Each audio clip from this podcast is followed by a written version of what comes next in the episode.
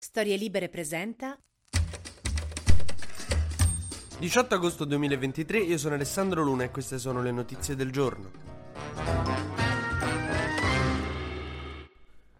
Finalmente quest'estate si torna a parlare di libri, un po' di sana cultura, un po' di letture che fanno bene anche sotto l'ombrellone. Finalmente era da tempo che non c'era una polemica che rotasse intorno a qualcosa che è stato scritto in un libro. Sempre queste polemiche social, finalmente qualcosa di cartaceo. Ecco, nello specifico un libro che non tutti tutti siamo contenti sia uscito, anzi nessuno lo voleva far uscire tanto che l'autore se l'è dovuto autopubblicare, forse fatte due domande se nessuno te lo vuole pubblicare, ma vabbè. Parliamo del libro di Roberto Vannacci, 55 anni, già a capo dei paracadutisti della Folgore e oggi alla guida dell'Istituto Geografico Militare. Il libro si chiama Mondo al contrario e sembra una raccolta degli interventi più divertenti alla zanzara, invece no, è l'opinione di un uomo che in più di 300 pagine teorizza il fatto che il mondo è dominato dal politicamente corretto e dalle minoranze che cattive, che gli omosessuali non sono normali e se ne devono fare una ragione, che le femministe stanno rovinando il mondo, frasi che hanno fatto indignare tantissimo la sinistra italiana, mentre a destra molti hanno pensato, oh sai che ce lo vedo bene su Rai 2, striscetta quotidiana, così ogni giorno ci dice la sua.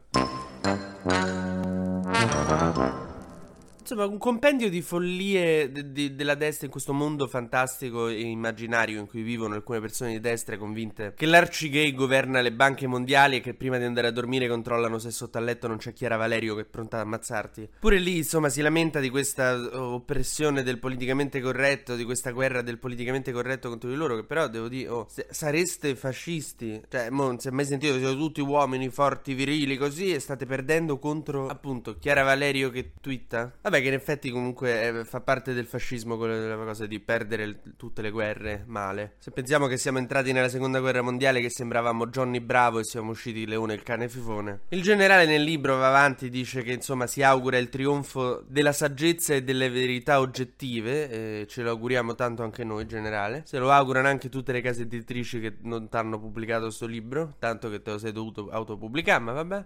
Poi dice: Ritengo che nelle mie vene scorra il sangue di Enea, Romolo e Giulio Cesare. Allora, oltre alla comprovata omosessualità di Giulio Cesare, Enea era turco, veniva da Troia. Cosa pensi che sia in provincia di Foggia, Troia? No, sta in Turchia. Questo che dice che nel sangue gli scorre il sangue turco, evidentemente, anche se lui non lo sa, ma Enea era turco. Poi dice: Paolo Egonu è italiana di cittadinanza, ma è evidente che i suoi tratti somatici non rappresentano l'italianità che ci scorge dagli Etruschi a oggi. Beh, non gli sfugge niente a sto generale, eh? Cioè cioè, proprio attenzione ai dettagli incredibile. Sì, Paolo non era. E non ho capito bene, cioè, dovremmo cacciare dall'Italia chi non, ha, che non viene dal sangue etrusco. Io non so se ho il sangue etrusco, in realtà, mo mi vado a quel controllo. Mi vado a testare. Un altro prezioso passaggio di questo libro dice che piaccia o no, non nasciamo tutti uguali su questa terra. E sono d'accordo con lei, generale, non nasciamo assolutamente tutti uguali. Questo libro che ha appena scritto, credo lo dimostri eccellentemente, che non siamo tutti uguali, no? Ce ne sono alcuni che sono un po'... vanno aiutati. Ecco, la cosa tragicomica di questa vicenda è che il libro, dopo tutta questa polemica e condanne abbastanza unanimi in realtà, cioè l'hanno detto tutti che questo è un matto, però è schizzato sulle vendite di Amazon. Se lo stanno a comprare tutti incuriositi, adesso io spero che appunto sia curiosità e non adesione, vediamo. Il Ministero della Difesa, guidato da Crosetto, ha fatto sapere che ci sarà un'azione disciplinare, non sappiamo bene quale. Potrebbe essere sollevato dal suo incarico o peggio ancora, potrebbe essere costretto a vedere Barbie.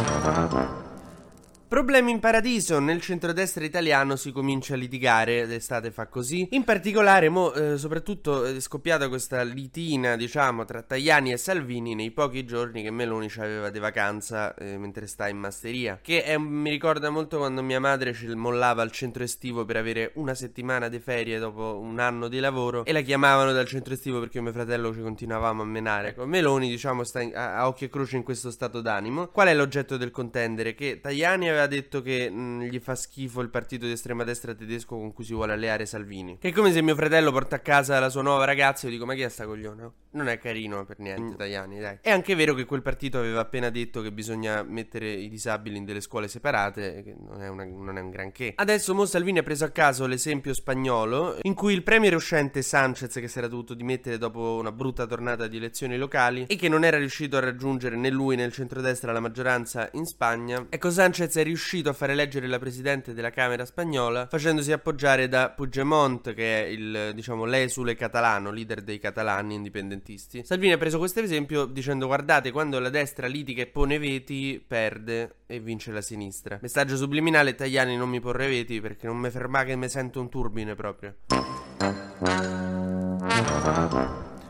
Facciamo un breve consueto giro sugli esteri. In Ucraina è tornata a combattere la compagnia Azov, che è un po' come quando i Maneskin tornano X Factor, no? Ora, che vogliono fare?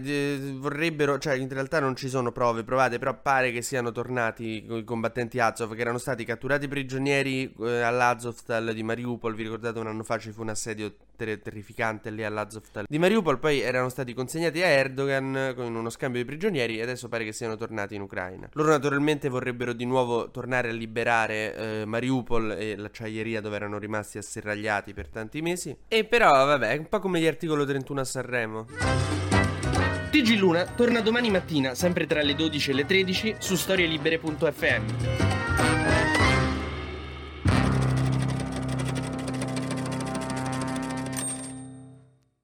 Una produzione storielibere.fm di Gianandrea Cerone e Rossana De Michele.